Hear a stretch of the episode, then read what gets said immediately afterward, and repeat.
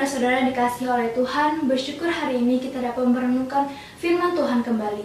Sebelum kita memulai renungan pada hari ini, mari kita berdoa. Tuhan, terima kasih atas berkat pada hari ini sehingga kami masih diberikan kesempatan untuk merenungkan firman-Mu ya Tuhan. Tuhan, kami juga meminta penyertaan-Mu agar kami dapat fokus selama proses renungan ini sehingga kami bisa mengerti apa yang dikatakan oleh firman-Mu serta mengaplikasikannya dalam kehidupan kami sehari-hari. Di dalam nama Tuhan Yesus kami telah berdoa. Amin.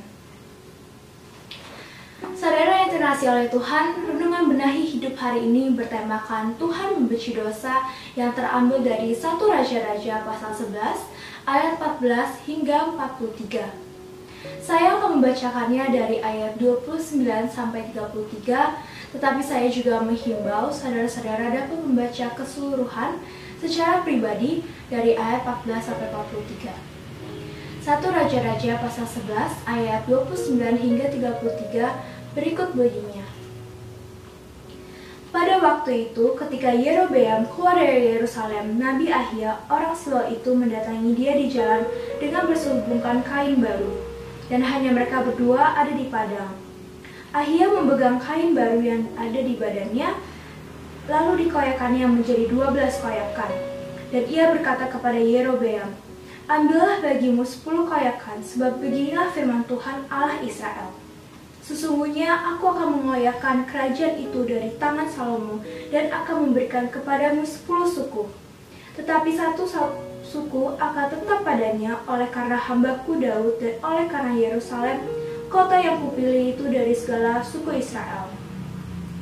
Sebabnya ialah karena ia telah meninggalkan aku dan sujud menyembah kepada Ashitoran Dewi orang Sidon, kepada Kamos, Allah orang Moab, dan kepada Milkom, Allah Bani Amon, dan ia tidak hidup menurut jalan yang kutunjukkan dengan melakukan apa yang benar di mataku, dan tetap mengikuti segala ketetapan dan peraturanku seperti Daud ayahnya.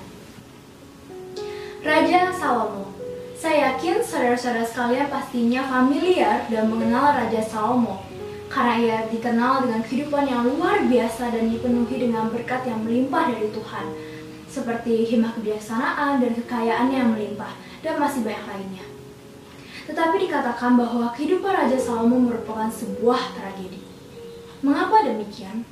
Hal ini disebabkan karena hidupnya awal dipenuhi dengan berkat, tapi sayangnya berakhir dengan menyedihkan karena disebabkan oleh lemahnya rohani dan moral dari Raja Salomo. Kita tahu pada awalnya Tuhan sangat memberkati Raja Salomo dengan menguatkan wilayah-wilayah kekuasaan Salomo. Tetapi seiring berjalan waktu, Tuhan merenggut kembali semua wilayah kekuasaan Salomo dan mengakhiri pemerintahan Salomo.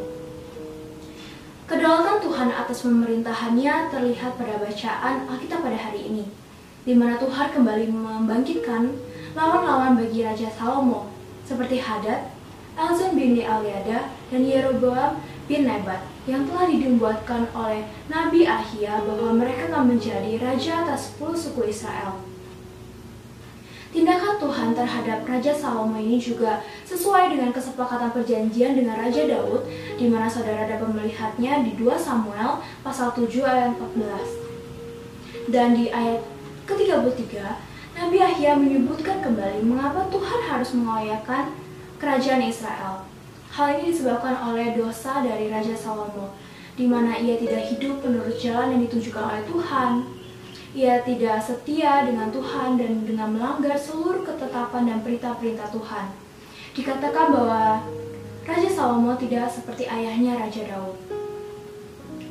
Salomo, Raja Israel yang mengawali tahta kerajaannya dengan hikmah surgawi yang begitu luar biasa, tetapi sayangnya Berkat tersebut diakhiri dengan kehancuran dari disebabkan oleh dosa dan penyembahan berhala. Saudara terkasih, ini merupakan dampak dari satu dosa yang berkembang menjadi dosa yang jauh lebih besar lagi. Salomo tidak mengindahkan peraturan Tuhan dengan dia bersikeras untuk menikahi para wanita asing.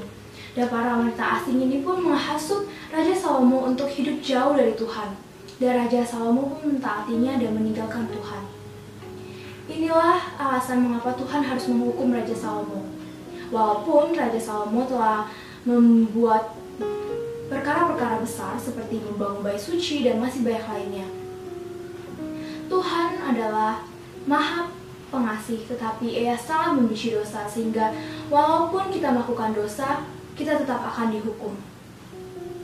Saudara terkasih, maka dari itu kita harus memiliki hidup yang penuh kewaspadaan dan tetap takut akan Tuhan. Jangan pikir ketika kita sudah aktif melayani Tuhan, maka kita akan mendapatkan free pass dari Tuhan, sehingga kita ketika melakukan dosa, kita tidak akan mendapatkan hukuman. Hal ini salah besar, karena Tuhan membenci dosa dan Tuhan akan tetap adil memberikan hukuman bagi para pelaku dosa terlepas dari segala pelayanan yang telah kita lakukan. Coba saudara pikirkan ketika kita hidup terbelenggu dalam dosa-dosa yang ada dan kita akhirnya meninggalkan Tuhan. Tentu hidup kita akan hancur, bukan? Oleh karena itu, saudara sekalian, janganlah hidup kita sesuai dengan kemauan duniawi. Kita menuruti kemauan duniawi yang justru menarik kita ke dalam lembah dosa yang lebih kelam lagi. Tapi kita harus tetap takut dan setia kepada Tuhan oleh karena itu, saudara, mari kita benahi hidup kita dengan benih hidup yang ilahi ini dan cintailah apa yang Tuhan cintai dan bencilah apa yang Tuhan benci. Mari kita berdoa. Tuhan, terima kasih atas perenungan firman Tuhan hari ini. Berkat pernyataanmu, kami bisa melakukan proses renungan ini dengan baik dan lancar ya Tuhan. Tuhan, dari renungan pada hari ini kami juga kembali diingatkan bahwa kami harus setia dan takut akan Engkau dan melakukan semua perintah-perintahmu.